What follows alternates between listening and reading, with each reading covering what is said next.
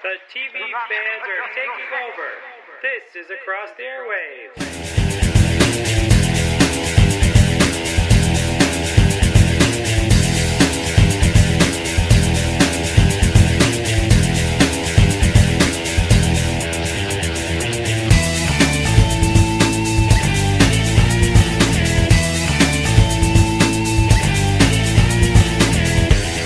Hi everyone, welcome to Across the Airwaves, the podcast dedicated to giving weekly TV show episode reviews, along with news and opinions on the entertainment industry. I'm Dan Schmidt, your host, and with me is a guy who survived his encounter with the Sith Lord, my co-host. Hey everybody, it's Nico, and welcome to Across the Airwaves. On this week's episode, we wrap up our coverage of the spring 2015 TV season as Bill and I review the season finale of Orphan Black, and Dan and I discuss the season 2 one-hour premiere of Star Wars Rebels. And as always, we also bring you all the TV and entertainment news of the week in the News with Nico section. Yeah, let's get that news with Nico section started with a bunch of ratings records, some more DC news, and some news about Star Wars as well. Get some other superhero stuff. So get excited for all this stuff.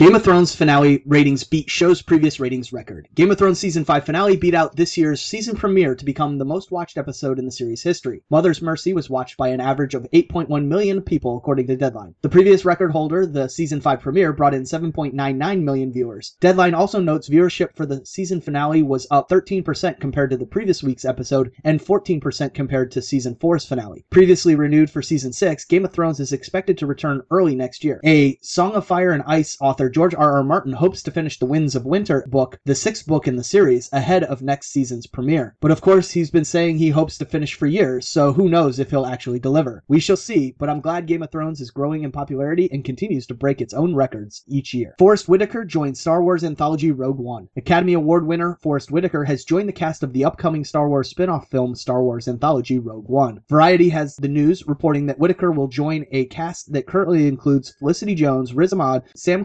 And Ben Mendelsohn. The first in the Star Wars anthology series of spin-off films, Rogue One, will follow a rogue band of resistance fighters united to steal the Death Star plans and bring new hope to the galaxy. No word yet on what role Forest Whitaker will play, but I imagine it's going to be pretty awesome. Star Wars anthology Rogue One is set for release on December 16th, 2016.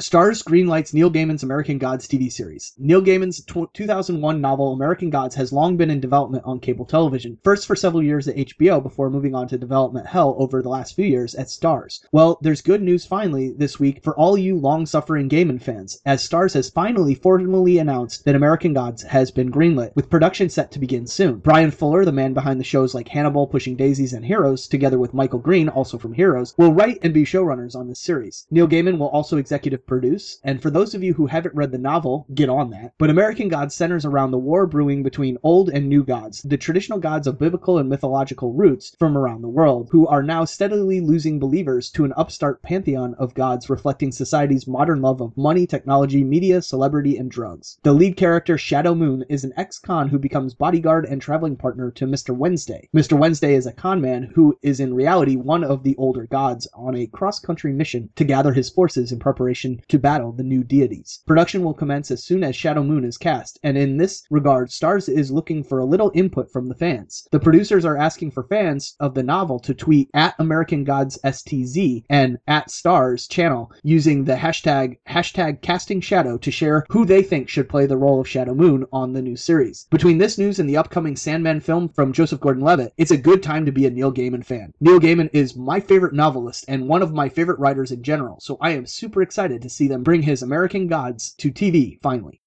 Matthew Vaughn wants to make Hit Girl prequel to Kick Ass. The disappointing box office performance of Kick Ass 2 seemingly destroyed any chance that Mark Millar and John Romita Jr.'s creator owned comic book would get a third movie. Kick Ass director Matt Vaughn and Millar successfully reteamed for Kingsman The Secret Service, which was a success, but according to Vaughn, the Kick Ass franchise isn't as dead as it appeared to be. During an online question and answer, Vaughn noted that he is, quote, not happily done with the Kick Ass franchise. Kick Ass is a really important film to me. I am very proud of it, and we would like to dip our toe back into it. We're working on an idea for a prequel of how did Hit Girl and Big Daddy become Hit Girl and Big Daddy. It's quite a fun idea that we've come up with. If we make it, that hopefully will be the sorbet for people that didn't like Kick-Ass 2, and then we can go off and make Kick-Ass 3. I think we've got to do this prequel to regain the love that we had with Kick-Ass. Although Chloe Grace Moretz, Hit Girl, would have to be recast for a prequel movie, this would open the door for Nicolas Cage to reprise his role as Big Daddy. Vaughn has previously indicated his desire to bring Moretz and Aaron Taylor Johnson back for Kick-Ass 3, which would take place in the Far East with a new director. Vaughn is currently working on Kingsman 2 alongside Millar and the team from the first Kingsman movie. I enjoyed both Kingsman and Kick-Ass 2, so I would be on board for this, and a Kick-Ass 3 sounds good to me as well. All of that sounds great. Matt Smith starring in Netflix series The Crown. Netflix have announced the casting of acclaimed BBC star Matt Smith and Claire Foy from Wolf Hall alongside Mr. Henderson himself, John Lithgow, in their upcoming historical drama original series The Crown. Described as a quote gripping decade-spanning inside story of Her Majesty Queen Elizabeth II and the prime ministers who shaped Britain's post-war destiny. The Crown is set to star Foy as Queen Elizabeth II, Smith as Philip Mountbatten, Duke of Edinburgh, and Lithgow as Sir Winston Churchill. Here's the official description for the series. Quote, the Crown tells the inside story of two of the most famous addresses in the world, Buckingham Palace and 10 Downing Street, and the intrigues, love lives, and machinations behind the great events that shaped the second half of the 20th century. Two houses, two courts, one crown. The Crown's first season will drop on Netflix in 2016. That sounds awesome. Ratings The Stanley Cup tops Monday night. NBC's coverage of the sixth and deciding game of the Stanley Cup final averaged 8 million total viewers and a 2.8 demo rating, up sharply from Game 5 and easily leading Monday in both measures. In total audience, it marked the third most watched Stanley Cup final Game 6 on record since 1995, and versus last year's Rangers Kings Game 5 clincher, it was up 11%. Averaging 5.5 million viewers, the Blackhawks Lightning series was the second most watched Stanley Cup final series on record. Plus, since my team won it all, it was a great night of hockey for me.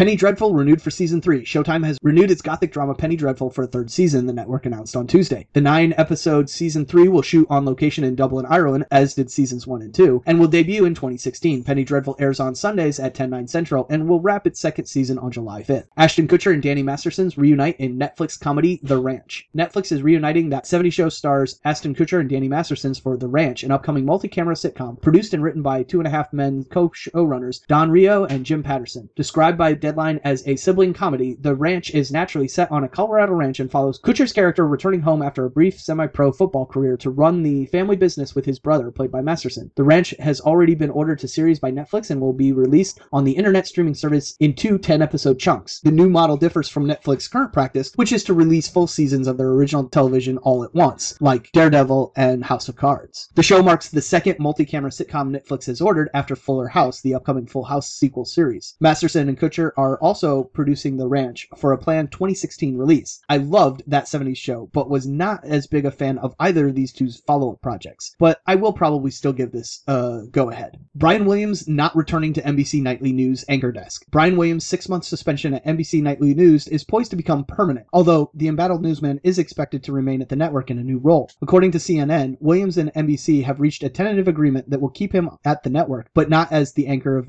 of Nightly News. One scenario being about was has Williams heading to the struggling MSNBC because in mid-February, NBC issued Williams an unpaid six-month suspension from his duties as NBC Nightly News chief anchor and managing editor. At the time, NBC News president Deborah Turness promised a continued investigation into the quote wrong and completely inappropriate misrepresentation of events that occurred while Williams was on assignment in Iraq in 2003. NBC vet Lester Holt has been holding down the Nightly News fort since Williams' departure. He is now expected to take over the gig permanently. Lester Holt is a great newsman, but I'm a Williams fan and have seen my own nightly news viewership dip significantly since his departure six months ago. Sending him to MSNBC is basically, in my opinion, a way for NBC to force him to quit so they don't have to finish paying his contract, and that is pretty disgraceful for how great of an anchor and newsman Brian Williams has been for the network over the years. But loyalty is dead in the modern workplace, and thus I'm not surprised by MC- NBC's actions, only disappointed. We shall see how long Williams stays with MSNBC. DC announces Batman Day event in September. DC had so much success in their Batman Day event last year, they're bringing it back Saturday, September 26, 2015, in what they hope will be an annual event celebrating the Dark Knight Detective in all his incarnations, from comics to movies to video games. The celebration won't just be limited to comic book stores, but will extend to bookstores, schools, and libraries too. DC is also arranging several meet and greet with talent, including big names like Jim Lee, Grant Morrison, Scott Snyder, David Finch, Brian Azzarello, Cameron Stewart, and several more yet to to be announced. The official Batman Day event kit will include activity sheets, trivia, and games, and will be available for download at the link at www.dccomics.com slash Batman Day Kit. For even more information, you can follow the link in the ACC feed. And that's the news with Nico for this week. All right. So with that, we're going to bring Nico's dad in for them to talk about the season finale of Orphan Black entitled History Yet to Be Written.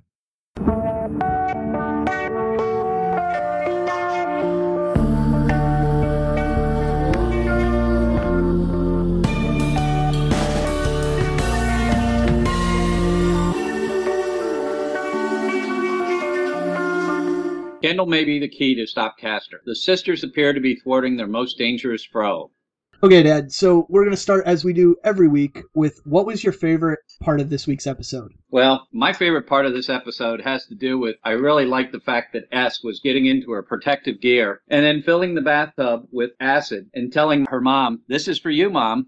Yeah, I think my favorite part was the Thanksgiving Day like celebratory dinner that all the clones and family and Team Hendrix were at Bubbles having. While not as technically advanced as the dance party last year, this was the potential technical Emmy award-winning scene for this season uh, that we'd pretty much been waiting for all season. It did not disappoint and was a lot of fun. So I think I think that was my favorite part of the episode. Yeah, I liked it a lot too. So All right. This week's episode finally answered some of those major questions we've been asking. We finally saw that there was a more insidious connection between Project Leda and the seemingly almost pulp science of Neolution. We finally saw the truth of that come to life in this episode. They've always been there, guiding from inside. In so many ways, it makes sense. If self-directed evolution is the goal of Neolution, being a clone is the ultimate freedom from the natural evolutionary flow of things. By merely existing, you have disrupted the natural order of things. Sure, as a clone, you are a copy, so to speak, but that doesn't mean your life must look exactly like the one that came before you. To be something new means you can be anything. You can move past biological resemblance to something wholly your own, even when staring at an identical face in your clone. And the clones are essentially the ultimate representation of that goal, more so than the folks with tails and weird carnival-esque body modifications we saw in season one. This evolution comes from within. Though who's to say what all that means in practice? We've got season four and presumably season five, the alleged last season in Graeme Manson and John Fawcett's overall plan for the full story of our sisterhood, to figure that particular mystery out. But at least they're starting in the right direction. And it's sure to be a dramatic, exciting ride. Because in many ways, this series has almost returned to its roots after spiraling outwards this season with the inclusion of the Castor clones. The series co-creators and Castor clone actor Ari Millen himself have both said as much in interviews that the male clones served as a storytelling device to get answers for the sisterhood. And while we're sure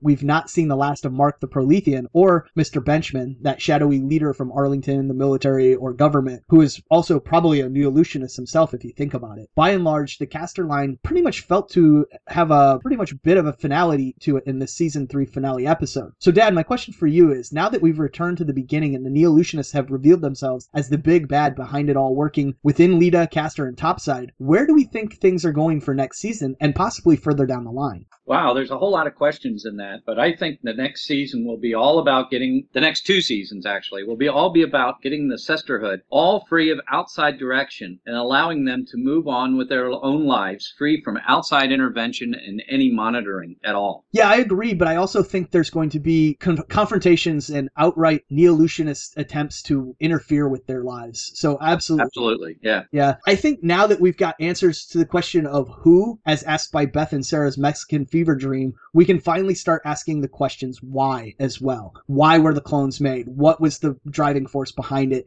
And I think that'll be another thing that we so I think Sarah and the sisterhood will dive into that question to try and figure out what was the purpose behind it? What was the ultimate driving goal? What was Duncan's original goal and what did Neolutionists change that goal to be? So I think those are some of the questions that'll be answered as well. And now that we know that Dr. Susan Duncan is actually alive, having faked her death for the Neolutionist cause, burning things to the ground to make it look a certain way, the question becomes, has Rachel been a Neolutionist all along? Or will she become a convert because her mother is one and she's been given the young clone Charlotte and is now going to be her mother figure? And to that effect, what happened to Dr. Marion Bowles' character who was Charlotte's mother before? Yeah, I think things in Neoland and Rachel having a child to bring up will take her away from being a bad influence on the sisterhood. And I think it'll take her away from them. But I think and and make her a nihilist. But I'm really not sure it'll be one there's gotta be one more killer battle between the sisterhood and the nihilists for the ultimate freedom that they they look to get. Yeah, and I think Rachel will probably get dragged into that for sure. Because Yeah. we got to have Sarah and Rachel go at it one more time. Right. The question of whether Rachel's been a, Neolution, a Neolutionist all along, probably not in name, but perhaps subconsciously in some of her practices, she definitely has been. I think part of that is her upbringing with her mother, and her mother's views on it probably seeped into her as well. Dr. Nealon has clearly had a large effect on her as well, as did Dr. Leekie before that, and they were both Neolutionists. Now, back in the hands of her mother with a baby clone Charlotte proclaiming new-eyed captive her mama figure to be, again, what happened to Marion Bowles' character, we just don't know. She was gonna be, Ra- or she was Charlotte's mother, now it's Rachel. So I, I think Rachel's new circumstances are going to probably lead her down the path to becoming a full-on, full-born Neolutionist as well. And with so much positivity brought to her by the Neolutionists, getting the baby she's always wanted, or, well, the child she's already wa- always wanted, I'm sure she'll have a, she'll be a quick convert to the ways of this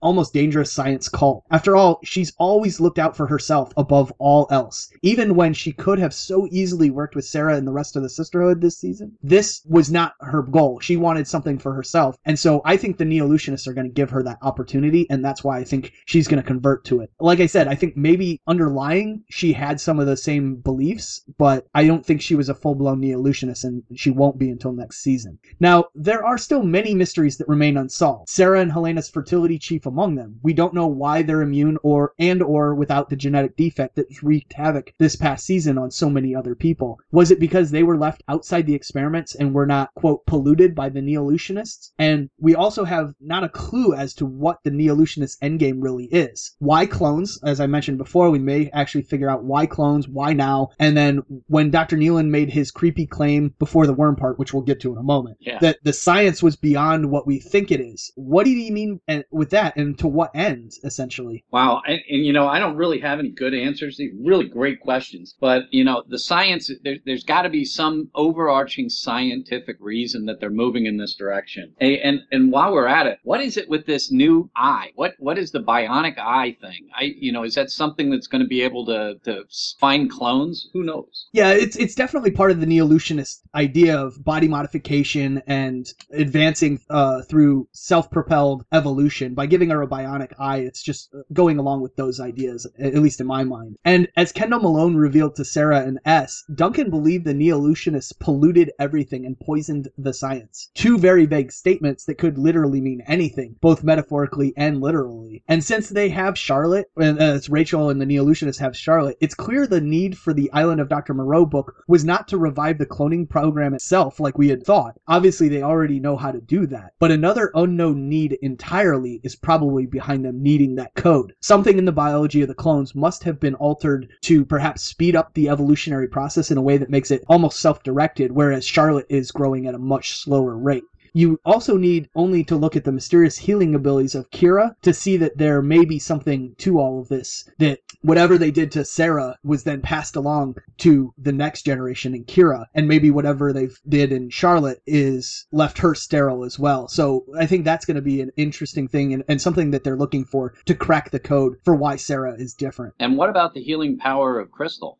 Well, what do you mean? That she's got a, unique healing power, doesn't she? Or Well, she said that she does. We we don't we haven't seen it and we don't know what she meant by that. But yeah, there is that as well. And I now that Delphine is possibly killed, we'll talk about that next. Yeah. Who's going to rescue Crystal? Who even knows Crystal exists, you know? So, also with the cipher written all around Rachel in Susan Duncan's mysterious home, we know several things will likely be important moving forward. Kendall Malone's chimera DNA, of course, Sarah and Helena's fertility, Kira's healing powers, and if he survives, Mark's ability to overcome the glitch in his system. In some likelihood, because chimeraism is most commonly found in twins, Sarah and Helena have possibly dual DNA as well. And that would be an incredibly valuable thing for the Neolutionists to have since they don't have Kendall's DNA at the moment either. Right. Gene splicing to create newer, better variations is a very common scientific practice in a lot of mouse models and other models as well. Oh, and here's a random thought before we jump into the next topic. Do we think John Sadler, S's husband, had something to do with all of this? The experiments and the clones? Because I totally think so, and that's why Kendall had to kill him. But S doesn't know that. And that was just something I was thinking about last night that I thought, wow, that would be really cool.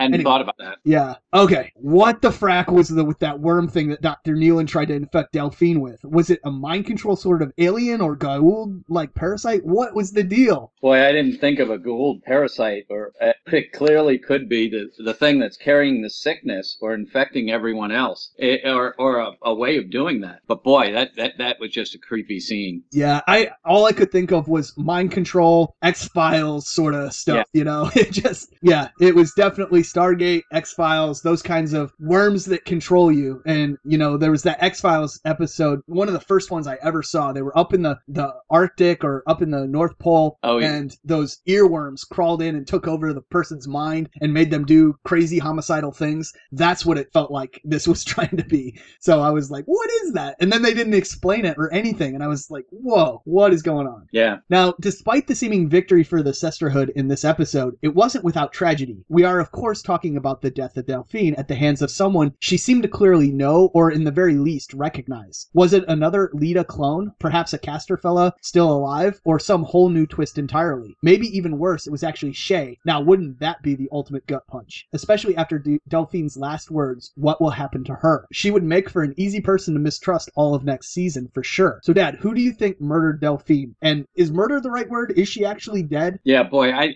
I gotta believe she's dead. That was pretty pretty straightforward center mass shot, but who knows? People, uh, you know, as Dan says, don't don't don't count them out until you see the body. But Yep. I I didn't even think about Shay, but boy, does that make a great theory. And, and ultimate, she could be a super double double agent working for you know, and on top of everything, working for the um, nihilists. Yep. But I initially I thought it was just another random Castor, but I'm I'm now going with Shay. I think that's a great theory. Yeah, I definitely think it's Shay. It so has to be Shay. She was right to suspect her and Delphine. Going to her and giving her the card, I think that was like the final act that ultimately sealed her own death warrant from Topside or the Neolutionists. The Right. only question now is she actually dead? Graeme Manson, when asked if she was really dead, said, I don't know. Did you actually see her die? So I think they might be pulling a Stannis or a possible, you know, uh, you know, comic book death.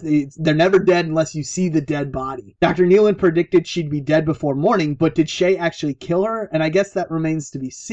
Right. But that's where I'm I'm definitely thinking. I just wonder if they might revive her and mind control her like with the worm that like they tried to do. I just I, I don't know. I just don't know. And that's what this show always does to us. It, it answers one question and opens ten more. But finally, we're going to end the show as we always do, talking about Team Hendrix. This season, Team Hendrix has been the humor and heart of this otherwise serious and suspenseful series. And of course, this finale's more human aspects were centered around the Team Hendrix story arc. We got total fan service in the return of Jesse, Helena's boyfriend from the bar, and the reunion of Kira and Sarah in the middle of nowhere, Iceland. There was my favorite scene of the episode, the Thanksgiving Day celebration dinner at Bubbles, and there was also an almost touching scene with Rudy and Helena as he lay dying in Allison's garage. So, Dad, what were your favorite Team Hendrix moments from the finale? Well, Team Hendrix all wrapped up in a cute sitcom bow was was really something to see. She wins the election, cooks a dinner, and all is well at Bubbles' store. I, that that was really sweet. I love the dinner, as you said before. While technically not as complicated as the dance party, it was really great. As for Helena and Rudy's fight scene, I thought that was excellent. I, you know, her sticking that uh,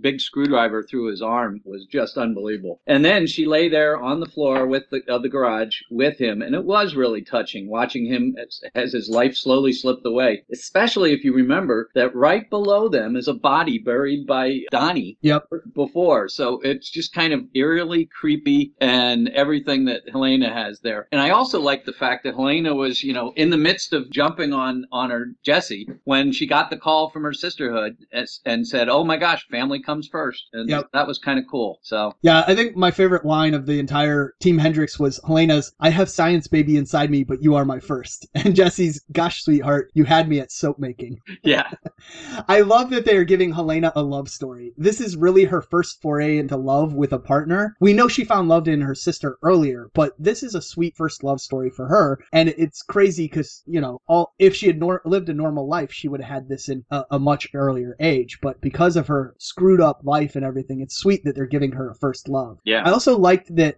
I, I love Donnie saying to her when he was about to pour wine, "Oh yeah, sorry, monster." Only Donnie could get away with calling Helena a monster and have us think it's sweet. Yeah. Of course, you know that celebration scene we've talked about was absolutely the best part of it. But all these little bits that led up to it were so great, and that's why we love this Team Hendrix story arc. It seems so foreign and so outside the rest of the story going on this season, but it makes perfect sense when you look at it from the end of the season, looking back that this was the heart and the the humanity of this story, and it's what makes this so great. The final point I wanted to make before we close up was with Ferdinand on their side and a new enemy with freaky deaky mission operatives, we're heading into the most sci-fi season of this series yet, which is crazy. That eye of Rachel's, that worm, we still don't know what it was. There are way more questions and kooky answers awaiting for us in season four. That that's what I'm really excited about. But unfortunately, that's all the time we have for Orphan Black this season. Join us again next season when we return next spring for season four. Thanks again, Dad, for joining me all season. It's been fun. Can't Yep. wait for next season. Yep.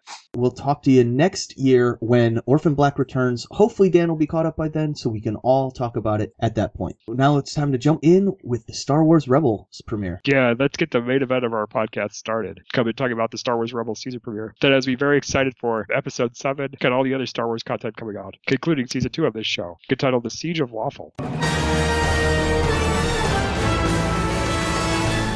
After an absence while fighting with the rebel fleet, the rebel crew returns to Lothal to save a defecting Imperial officer, only to be confronted by Darth Vader. Yeah, right off the back, that Nico, I think you could tell it's new. The show has reached a much bigger scale. The rebels are kind of now working with the larger rebel alliance. They're in space battles. There's kind of a military thing going on. There's more people involved getting the decision making instead of the rebels just flying by the seat of their pants. But again, with this increased support, things are becoming a little more complicated for the team, and it seems like this season may have an Empire Strikes Back feel, where things keep constantly going wrong for our heroes. Could maybe at one point the light speed and the ghost will start breaking down, and they'll have ship problems like the Millennium Falcon had in Empire Strikes Back. Yeah, that makes a lot of sense, Dan. And it makes a lot of sense from a storytelling perspective as well. We had a lot of success in season one, and our, our Rebel squad had a lot of stuff go their way. Season two, I think, like you said, is going to have a little darker feel. We have a much bigger bad. We heard the Emperor this episode. We didn't actually see him, but so now we have Vader and the Emperor, and we're going to have an, a second Inquisitor sent to hunt them down. So this is definitely going to be a bigger and badder season, and it's it's going to be good. I, th- think things Oh, yeah. will be going wrong. Things will take it up to that next level of you know what what could go wrong can go wrong, and but I think we'll also see a lot of growth and character development this season because of the adversity that they're going to face.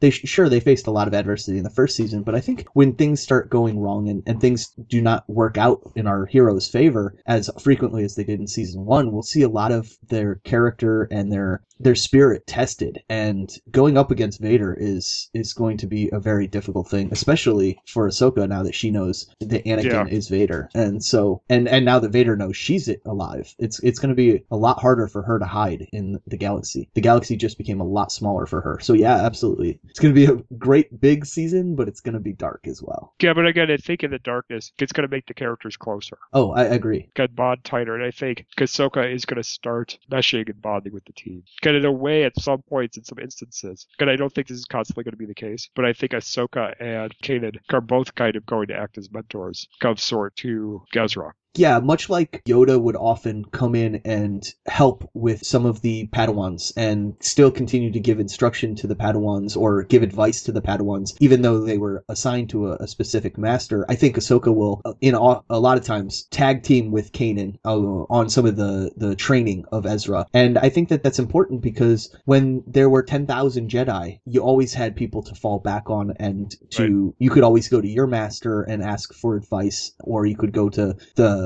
Jedi Council and ask for advice on a topic that was disturbing you or something that was bothering you in the Force, whether it was with your Padawan or, or not. And th- there was always a support system. That is gone now, you know? So now that Kanan has another Jedi, or at least another trained Padawan to discuss things with, because neither of them really went through the trials. So Right. can they really call themselves Jedi? But you know, they're what's left of the Jedi in this sense. So they're trying to hold on to those fractured and destroyed traditions decisions and they don't have the the support and everything. So now that Kanan does have someone like him to fall back on or to bounce ideas off of, it'll be really great for us to see that and to see some of this and understand what's going on and, and how difficult this time period in the Jedi's history really was. It'll be it'll be fun to see that because Yeah. that's something we haven't really ever seen. We've they've alluded to it in the original trilogy and in some of the extended material, but they never really dealt with it, and that will be interesting to see. Well, and, and Didn't say a whole lot in this episode, but they did do a great job with the facial reactions, showing that she kind of she gets Ezra. Mm-hmm. I think she sees a lot of herself what we saw in Clone Wars get Ezra, and so I think that's going to be interesting to see how that plays out. I agree. But again, don't count out Hera either. Hera can make a very good mentor of sorts as well. Oh, absolutely. Just because she's not recognized as force sensitive, I think her her advanced skill as a pilot probably means that she's somewhat force sensitive, even if not to the Jedi level.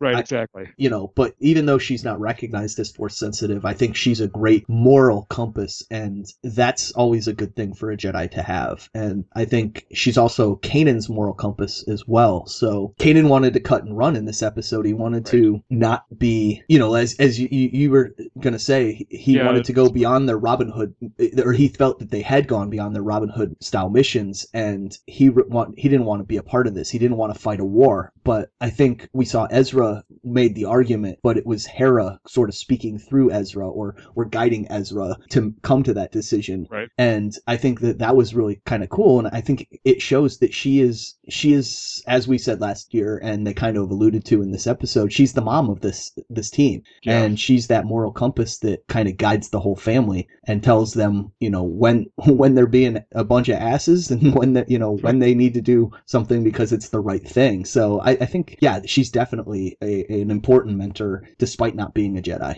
Right, exactly. And again, there's going to be some conflict with her and Kanan this year over tactics. mm-hmm. Kanan really wants to lay low, and really, honestly, the guy's a little scared. And, and again, I don't blame him. He's lost so much. He doesn't want to lose more. Yeah. So I get where it's going, and they're really taking it kind of like a Mal Reynolds structure for you Firefly fans, where, you know, he's lost so much. It's just like, I don't want to go through this again. I don't want to see people I respect lose themselves, get another war. yeah And the other thing is, Kanan, he's, he's someone that doesn't like taking orders. He's always kind of skeptical of it. mm-hmm. And if you read the Star Wars A New Dawn book, which is basically how the rebels minus Ezra kind of come together, even at a very young age, as a Padawan, Kanan had a tendency to question things. He just thought something was fishy was going on. And again, it was maybe not fully understanding the Force and what it was telling him. But he was someone who saw right away something wasn't right with the, the Republic at the time. And he even kind of sensed that the whole message to the Jedi, which brought them back to Coruscant, got them all killed, was not what it was cracked up to be. So because of that, he's always kind of been skeptical of authority because the authority he believed in didn't turn out to be what he thought it was. But wasn't that one of the reasons that his master originally chose him? Was that she Yes. she enjoyed that or or liked his his different way of thinking? I, I think that, that that was what it talked about. Yes. Yeah, I haven't But- read that that book yet, but I I remember reading a, a synopsis or something about it and and them talking about something like that. But she did get the chance to shape it. Okay, She died before she got the chance right.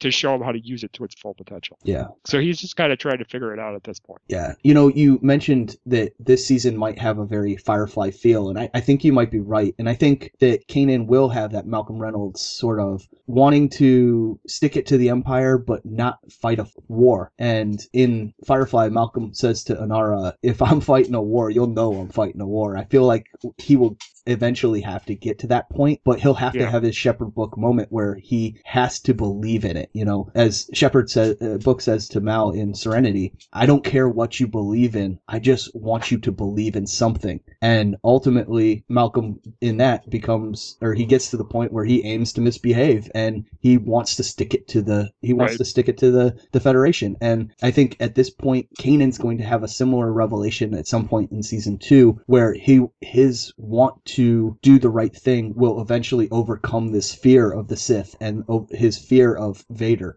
And he will get to the point where he wants to or has to do what is right and do the mission and, and go up against and, and, and become a, a full member of the Rebel Alliance. Because I think his his family, as in the rebels, have to be put in serious danger to get him to do that. Yes. I think losing them, the risk of that, will make him fight. Yes. And I, and I think what we may see is we may see an episode where they're either all captured or they're put in danger, and maybe Ahsoka and Kanan have to team up to save them or something. Well, we saw that it was when he lost the fear of losing Ezra in season one was when he came to his full Yes. potential as a master in that season. So I think when he can conquer his fear of Vader and fear of the Sith will be when he makes that move. And I don't know what it'll be, but I think you're right. It'll be something where his fear prevents him from doing something and it puts his team in, in, in jeopardy. Yeah. And then he ultimately is able to overcome his fear and become that next step or, or take that next step as a master to be, you know, the best Jedi he can be. And I think that's going to be an interesting thing. Because this is also a character who's different than Obi Wan as a mentor, in a sense, because this guy he hasn't embraced death. He's afraid of it. Mm-hmm. Because they, they talked a little bit. Wasn't it after Tarkin Town got burnt down, saying talking about like you know you've got to be willing to sacrifice yourself for this cause to put your life on the line, something around those lines. Yeah, something around those lines. And and and, and uh, basically, Kanan hasn't reached that point yet. He's not at peace to the point where he can pull an Obi Wan. Can just let Vader, Vader strike him down Right. to teach a lesson. And, and that could be his story about trying to get to that point, trying to get to that point where he's willing to sacrifice himself and may sacrifice himself because we've talked, we think he may die at some point for the Rebel Alliance to save the galaxy. Yes. But then again, with Ahsoka on the show, I feel like she's a character that may end up doing that as well. So I don't know. It's it, it's could be interesting to see where it goes. I don't necessarily think it has to be limited to only one of them Okay, because neither of them make it to episode four.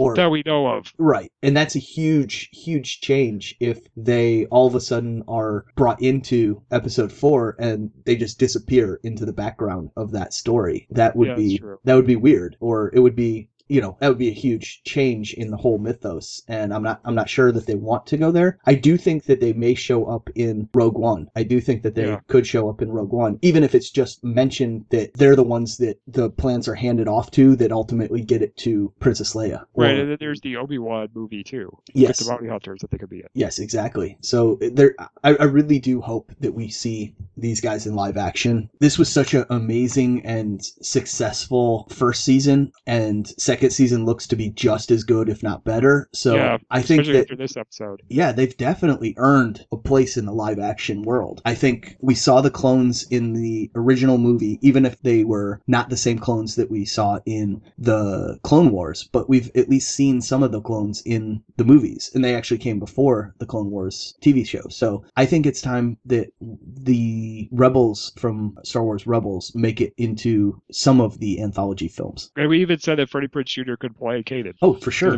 Yeah. Yeah. he's the right age, and definitely. And they made Kanan in the cartoon version look a lot like Freddie Prinze, so I think that's in the cards. I think it absolutely is, and that would be awesome. that would be awesome. Because he is such a geek for Star Wars anyway. Yeah. That it would be awesome. Yeah, and his beautiful wife Sarah just released this week a flashback. I think it was a Throwback Thursday sort of thing to when they were dating or first married. She cosplayed as Leia, and she uh, had the buns and everything, and and she it just shows that they're they're a Star Wars couple because she was big on Star Wars as well. And I can't wait to see her come later this season and see exactly what they do for her character. Yeah, Buffy on Star Wars. That's to be awesome. yeah, it Yeah. could be cool. yeah, and again, talking about Darth Vader and what's going to happen to these characters at the end of him. Wow, was this the villain that we loved as kids return Yes. to his former glory? Yep. I mean, this was the greatest movie villain of all time, and AFI has said that just at, at his absolute best. He was one step ahead of the rebels the whole time. He looked invincible when they battled him. And even Ezra said, "How can we kill this guy? How does he keep surviving?" Yep. So that that made him very scary about a second. really played up Kanan's fear very well. I mean, this the Inquisitor they held their own against him pretty well. Vader kicked their butts, and they really got lucky in battling him. So it was just it was Vader was perfect in this. Yes. And I was a little nervous, no James Earl Jones. David Prowse, who was Vader in the costume, because the movies did the voice here, right? I thought it was actually James Earl Jones that did the voice. Was it James Earl Jones? I'm not 100% on that, but Okay. I did think they got him to do. Because I remember Nikki saying, who does the Thrones cast with us and the Helicarrier now, Rebelverse podcast with us, said that it was David Prowse. No, no, it is definitely James Earl Jones. I It was just James looked it up. Jones, Yeah. Well, then that was awesome. Then it was perfect. Yep. Got him going after the rebels and get a lone ship by himself, get taking down that whole fleet. That was just that was nuts. Just, I mean, it was great. It was just Vader, dead on, perfect. Yeah, it was. It was it was exactly what I was expecting for the introduction of Vader to this series. It was perfect in every way. It absolutely hit all the highlights that I was hoping for. It showed him we had a lightsaber battle between Kanan, Ezra, and Vader. I'm still waiting for the Ahsoka and Vader Yeah, battle that we know is coming and but this this was a great great first introduction i mean i know we got in the in the last scene we got the introduction of vader but this was his true introduction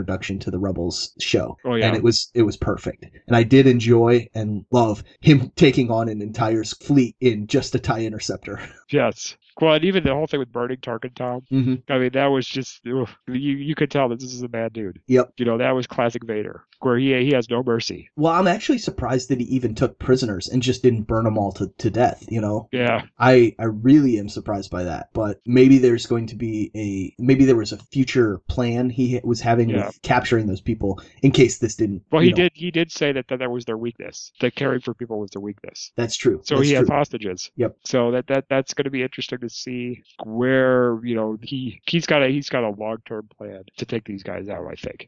And so it's going to be very. There's going to be a lot of twisted turns. And he was always a step ahead of them throughout the entire episode. Like even when they thought they had the drop on Vader, he had another backup plan to get them. Yep. So we're going to see that a lot. I'm interested to see who this new Inquisitor is. I was very surprised they kept that under wraps. Got the end of the episode. Yeah, yeah, exactly. So it's like, oh, is this going to be someone we know? I think it's going to be important for getting us hyped for the second season when it returns in the fall because there is going to be such a long Yeah. time in between episodes. I'm wondering if this could potentially be the Sarah Michelle Gellar character. I, that would be nuts. I don't know because we I don't know what her character is supposed to be. I don't remember seeing any hints or any leaks about what it was supposed to be. But that would be really cool because it's her going up against Freddie Prinze Jr. and that would be just awesome. Well, there's Ventress is still running around out there too. I don't think they would have recast Ventress. No, I was just I was just saying as Oh, okay, a yeah. possibility. No, yeah. Do we think that Ventress would be on the Sith side, or would she have? Because she kind of flip flopped in the Clone Wars Yeah, to Because she she respected Ahsoka. Well, she also sort of left the apprenticeship of Dooku, Yeah, that's true. or Dooku rather cut her out, you know, and she was kind of abandoned. And you're right, she did she did respect Ahsoka,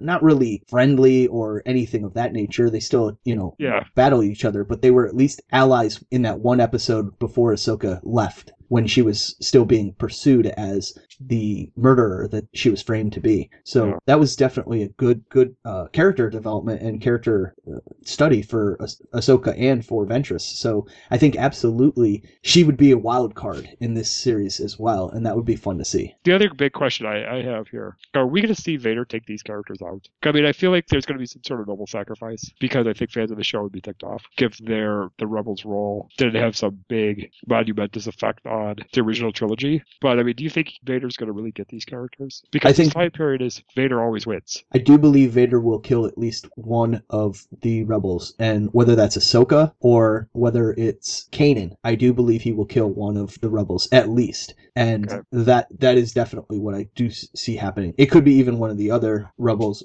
Right. Zeb, or I really don't know about whether it would be Hera. Right. It, it It's could, not like Joss Whedon's writing this show. yeah, it could potentially be anyone Yeah. in the in the rebel group, but I I, I think Ahsoka and Kanan are Right. not going to survive the series. I see Kanan sacrificing himself though, Yes, because that's what it seems to be building to. I think it will be essentially a sacrifice when Ezra's ready to become a knight. Yep. Or is close to being ready to be a knight. Well, that's that's Hero's journey and that's Star Wars. Yeah, exactly. So they're kind of one and the same. hmm So uh, yeah, Joseph Campbell, which is kind of the inspiration for Star Wars. Well, Campbell was one of George Lucas's favorite professors at USC, so Right. absolutely. Absolutely. So yeah, that was the the big effect he had on that. But yeah, these characters, getting ones, yeah, fair game for Vader. Because I was very surprised Vader didn't do the death choke to somebody in this episode. 'Cause I thought that one guy who screwed up, who was kind of who got Vader trapped, come trapped in the tractor beam. 'Cause I thought he was gonna get choked to death. I almost feel like it was a little bit of a thing that it was a joke that we kept expecting it and it didn't happen. Okay, I do think it will come. yeah, I don't know if he's I don't know how on the leash Vader is at this point and whether a lot of that stuff is tolerated yet because by the time we get to episode 4 Vader has increased his own personal power within the empire even more than what we, he initially had. So we see that he he's tempted and tries to tempt Luke to join him to defeat the emperor. well, he kind of even did that with Ezra a little bit in this episode. I don't think he he I don't think he saw Ezra as a Okay. possible, but I do think he might be thinking about it with Ahsoka if he can turn Ahsoka to himself. Oh yeah, That it, if if he believes that he can use the Anakin aspects or the Anakin relationship with Ahsoka to his advantage, that he could turn her and he could become the Sith master and overtake the Emperor and be the new Emperor. So I think this might be the first idea of it, and then ultimately when Luke comes around, that's when he really thinks it's possible. So with Ahsoka, we could see the same thing happen with Luke, where she's not going to fight him, but he lets her die. Yes. Ooh. I think I don't think it'll be the Emperor that kills her though. I think he will kill her himself Yeah. when she refuses, much like the battle that Luke and Vader later have when he takes Luke's lightsaber hand. Yep. I think in this one he'll strike down Ahsoka. Yeah, gotta get that may cause Kim to do the death grip. Maybe we won't see him kill anybody until after that. I don't think he'll necessarily kill just willy nilly, but he will still kill If you screw up, Well, no, I think it'll be more like he will kill in the pursuit of the rebels. He'll kill in necessary situations. Someone shoots a blaster at him, he'll shoot it Yeah. right. You know, he'll deflect it back and kill him. We saw that almost happen with Sabine Right. in this episode, but she was quick enough to take a not direct hit, or uh, her Mandalorian armor was able to Yep. to stop it enough not to kill her, just knock her out. yeah, which was a- an intense moment. Oh yeah. I knew she wasn't dead. I was like, whoa, Yeah. by. Well, they showed it. Unfortunately, they showed that in the previews, so I knew it was Okay, coming. But they cut away right at, at the last second, so it made it look like they potentially could kill her to kind of hype it. But yeah, I don't know. I, I don't. I Think, I think it's too early. It's too early right now. We, we're gonna think about it all season, but I think it's gonna be a mid-season or a, a season finale when we fe- see the first Rebel death. Yes. Yeah, that, that battle with Ahsoka might not end well. Just saying. No. Uh, Again, again, we're going to go more into Ahsoka right now with like her vision that she had. Mhm. And from what I gather, this is what I'm thinking. I think she sensed that Anakin is Darth Vader, but she doesn't know the circumstances of events that led him to becoming that. oh, I de- definitely agree with that. Because she was shocked. She was absolutely shocked that this happened. I think she assumed Anakin died. Yeah, I think it broke her heart. Yeah, yes. Because, I mean, she just never believed he, he would go this far. Right. Again, again, it's something that's really hasn't been explored in the Star Wars universe. What happens when your master turns to the dark side? We haven't really gotten a lot of that. Right. So it, it's going to be intriguing to see where it goes and how much she finds out. And I'm curious if she may even seek out Obi Wan to try to figure out what's going on because they did name drop him. Right. I do believe that there was mention that he would make a visual appearance, a, well, a holographic appearance again, like he did a voice appearance last season. Yes. So I do believe there is talk of that. I don't remember exactly. There's so much misinformation and also leak, little bit of leaks information coming out that I can't keep it all straight. but I do think I remember there was going to be some Obi Wan in this season, but I don't think he'll appear in person. Like we won't actually see the character, but we might see a hologram of him. Kind of, kind of like, or kind of like what they did with Yoda, where he was communicating with the rebels, but they didn't really. They, he communicated through the Force, Right. but they assumed he was dead when he was communicating with them. Right. So yeah, it's going to be interesting to see. because Ahsoka's going to want answers though, Mm-hmm. Just the way she is. Unless I mean she's she's calmed down since then. But when something wasn't right, I mean back on Clone Wars, she tried to figure it out. Yep. So that's where it's going to go. And again, she kept some information from from the rebels about all this. Do you think that's going to cause problems, especially with Kanan? I mean, is he going to get mad because she kept the secret? Yeah, it's not going to be a good thing. It's definitely, but we can understand why she did until she understands it and until she Yeah. can meditate on it in the Force and get an idea. She doesn't want to say, "My former master is Darth Right. Vader." You well, especially if Anakin killed his his master. right? That's the other thing. Yeah, Yeah, you you don't want to. Nobody wants to go in with only a little bit of the information. They don't want to. You know, you know, it, it'll be bad for everybody. So I think her keeping it from them is the smart play, but it's also going to backfire where they may not trust her as much as they do for a little bit because she will have kept this very important uh, item from them. But at the in the end, I think they will ultimately come to the realization of why she did it and why she needed to do it until she understood it better. Right, and I think Ezra is going to be that bridge Yeah. to get them to kind of understand where each other are coming from. I think you're right. I think you're absolutely right. He's gonna he's ultimately going to be the bridge all, for all of the series where it's going he's going to be the bridge between the non-force sensitive and the force sensitive characters. He's going to be the bridge between the audience and the rebel, you know, he's our, Well, our way well, into the, the rebel And alliance. it's even in his name. Yep. Ezra Bridger. Yep. No, it's exactly. perfect. So, So, yeah. yeah, he's gonna bridge the gap when there's a, a rift between Ahsoka and Kanan after Kanan fig- figures out that Ahsoka's been hiding information from him or hiding information from all of them. So yeah, I definitely think he is the bridging character. Yeah, uh, yeah, I, I agree. And I'm anxious to see where this goes. Um, I also have to mention real quickly, I love the Lando cameo. I love that they get Billy Dee to come back and do stuff. Uh, That's awesome. yeah, Billy Dee's the be a great best. character. So that, that that was fun. I like the relationship he has with the, the rebels. It's fun. hmm Good, and, and Hera especially. It's good stuff. Yeah, So I, I hope they keep that going. I love seeing characters from the original trilogy on this show. They are an absolute success. I mean, what we see of Vader and Grand Moff Tarkin and the you know C-3PO and R2D2, all, all great stuff.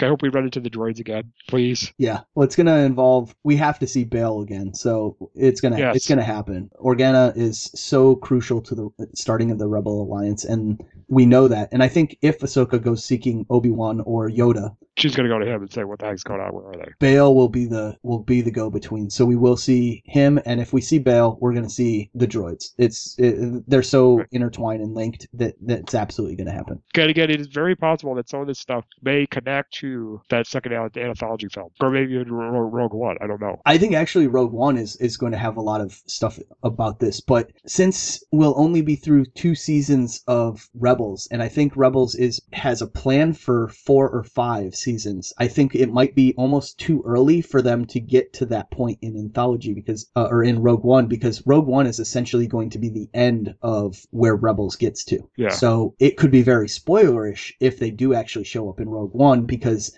we won't have gotten there for the Rebels TV show yet. So I don't know how they're going to handle that. So maybe it'll be the second film. I, I think so. When we get to the Obi Wan and the Bounty Hunters, I think that's a very good chance of when we might see some of the Rebel. And I wouldn't put it past them if they they count that movie as like a series finale kind of thing. Uh, I think they're gonna. I think they're gonna keep everything. I think the series will have its own finale. I think it'll have its own Okay. wrap up, and then maybe even an animated film to really send it off. And then you know the Uh, it'll feed into whatever the next anthology film at that time is. Because this show's going to explode. I think it already has. It, it already has, but it's going to explode even more. Especially when that movie comes out. oh yeah, When when episode 7 comes out, oh my gosh. when episode 7 comes out everything star wars is going to get that much more you know there i think the book sales before the movie are going to be pretty much just the hardcores like us that are Yeah. thinking about reading those and, and but as soon as that movie comes out? Yeah. as soon as that movie comes out everything's going to explode to exponentially you know Yeah. everything's just going to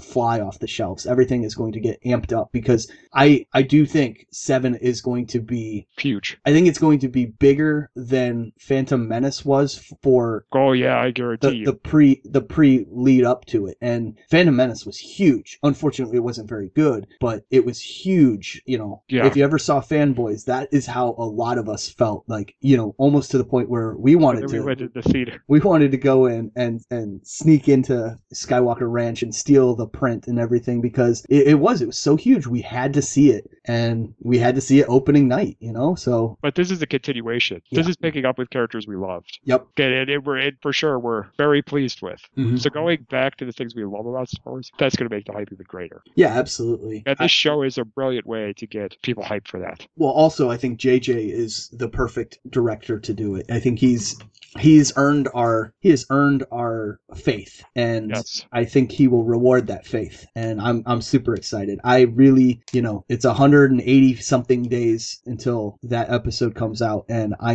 am seriously almost. I, I haven't put a countdown clock yet, but when we hit 200. I definitely made mention of it on Facebook. Yeah, it, it's yeah, I'm, I'm excited. I, I'm so excited. Every episode of Star Wars Rebels I watch, my brain goes bananas with ideas for episode seven and Oh yeah. where I want to see things go. So they've got me. I'm hyped. Yeah, I'm. I, I'm.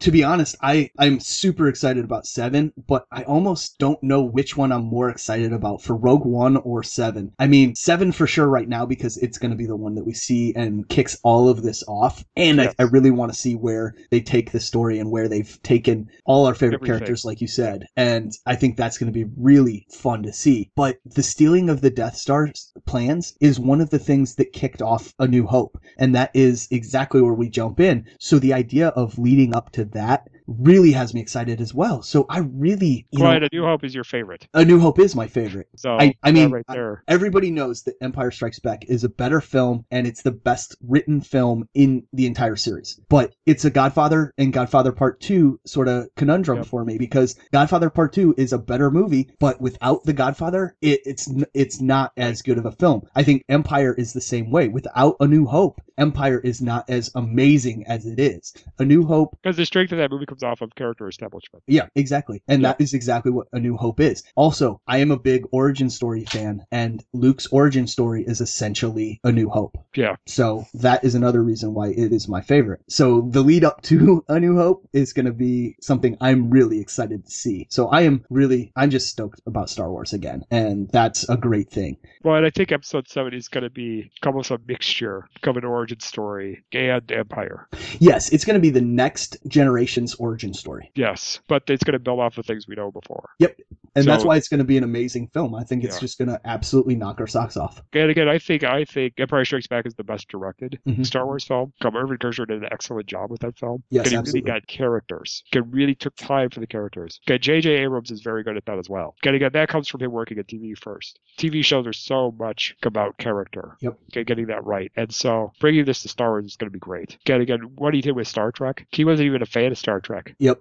And he made that awesome and really took TV techniques, kind of blew them up to a movie scale and made something really great. And for him doing that with Star Wars, God, I'm excited. I am excited. Got to see him work with actors that I really enjoy, that have been such a big part of my life growing up. It's going to be great. Yep. Because again, I mean, Mark Hamill, the two biggest things I grew up on, is Batman and Star Wars. Mark Hamill has been a part of both of it. Yep. Both of those things. Because then Harrison Ford, well, there's an upset about him. So yeah, it's just this is like a dream come true for me. Again, I've wanted to see this movie probably since after I first saw Return of the Jedi. Yep. Okay, I started reading those books, which unfortunately don't apply anymore. But maybe that's not such a bad thing because they get kind of weird later on.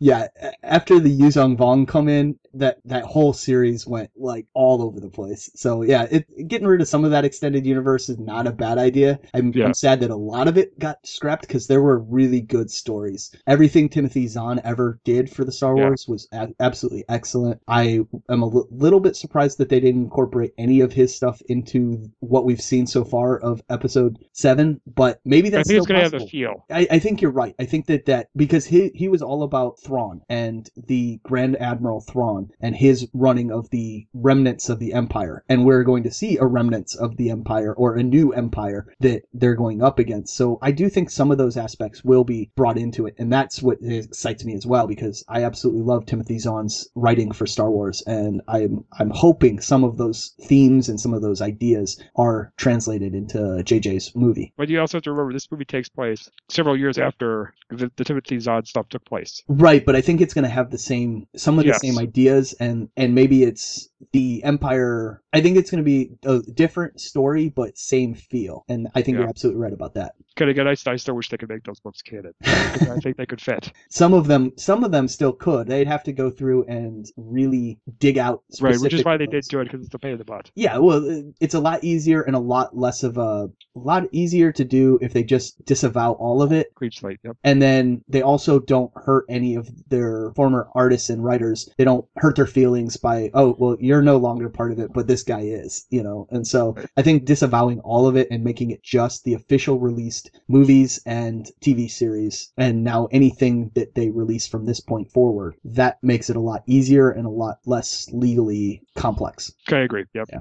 All right. Well, I think it's about time to move on to closing. Great Star Wars talk. I'm glad we gave you guys this uh, surprise, little unexpected treat. Some of our best stuff comes from talking Star Wars, so I'm glad we got to get some of that to you. Kind of end the season on that, and uh, very much so looking forward to the show coming back. Get us talking about it, I think, in the fall. So it'll be good stuff. Yeah. And our, and our Star Wars hype will begin big time beginning of the fall because we'll be counting down to episode 7, which we will also discuss here on ATA. Yeah, and ultimately, this week's episode ends our coverage for this season of TV and heads into our much needed hiatus for the summer. Now, Dan and Michael will return in a few weeks to cover a few summer shows, including the final season of Falling Skies and a big one shot episode that will cover the entirety of the six episodes of Continuum from this summer as well to cover th- that final season as well. And we'll also have some news with Nico items and our famous Comic Con Comic Con episode later this summer. Yeah, and also in July, we're going to be covering Daredevil get Ant Man on the Marvelverse podcast. That is correct. Guys, we're doing that as well. Yeah, so make sure you join Michael and Dan for those ATA episodes about Falling Skies and Continuum, and then join Dan and Nikki for the Marvelverse this summer as well as they cover the Daredevil, as he just said. And then join us in the fall when we return for the fall 2015 TV season when all of our favorite shows get come back and kick off and everything like that. Okay, we're throwing in some new ones too. Yes. Also remember that our entire back catalog is available. If you're just getting caught up on any of the shows we cover, go back and catch Dan and my thoughts on those episodes. But for even more reviews and information on all our favorite shows, check out the blogs available on our website at acrosstheairwaves.com. I'll roll that pre-recorded closing. Get at our Across the Airwaves website. You can check out our other podcast shows, including the DC Nation podcast, located at its own website, dcnation.acrosstheairwaves.com. Get in the iTunes store, which reviews the TV shows Gotham, The Flash, Arrow, and Constantine. Get if you want reviews on Marvel Comics related TV shows, such as Agents of S.H.I.E.L.D., Agent Carter, get the Netflix shows premiering in April. Check out the podcast hosted by Gandhi Mabacht, Nikki Amy, and myself, known as Helicarrier, the S.H.I.E.L.D. podcast, located at helicarrierpodcast.com. Get in the iTunes store. In addition to these programs, check out Thrones Cast, our podcast hosted by Nico, Nikki, and myself, dedicated to reviewing episodes of HBO's Game of Thrones, which is available at the website thronescast.acrosstheairwaves.com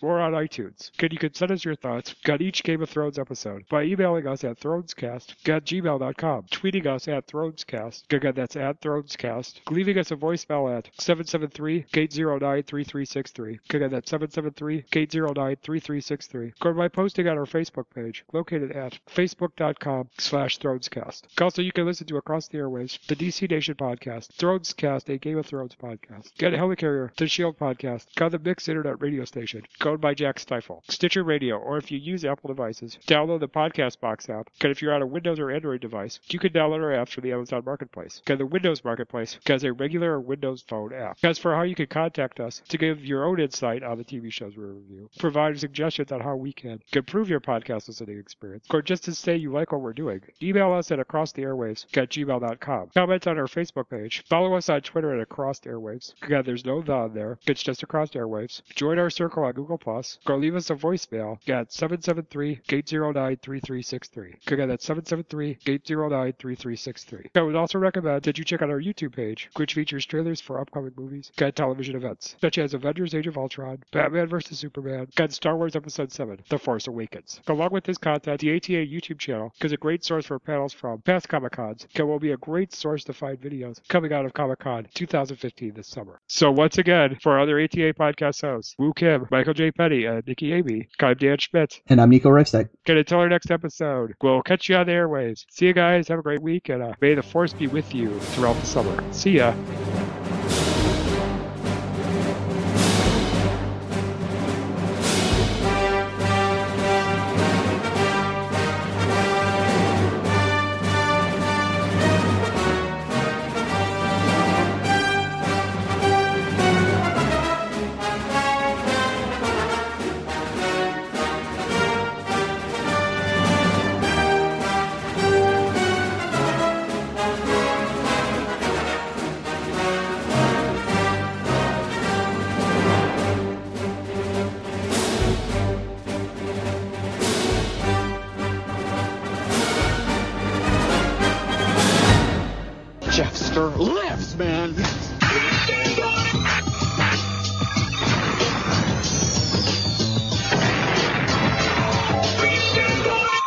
Now return to our regularly scheduled program.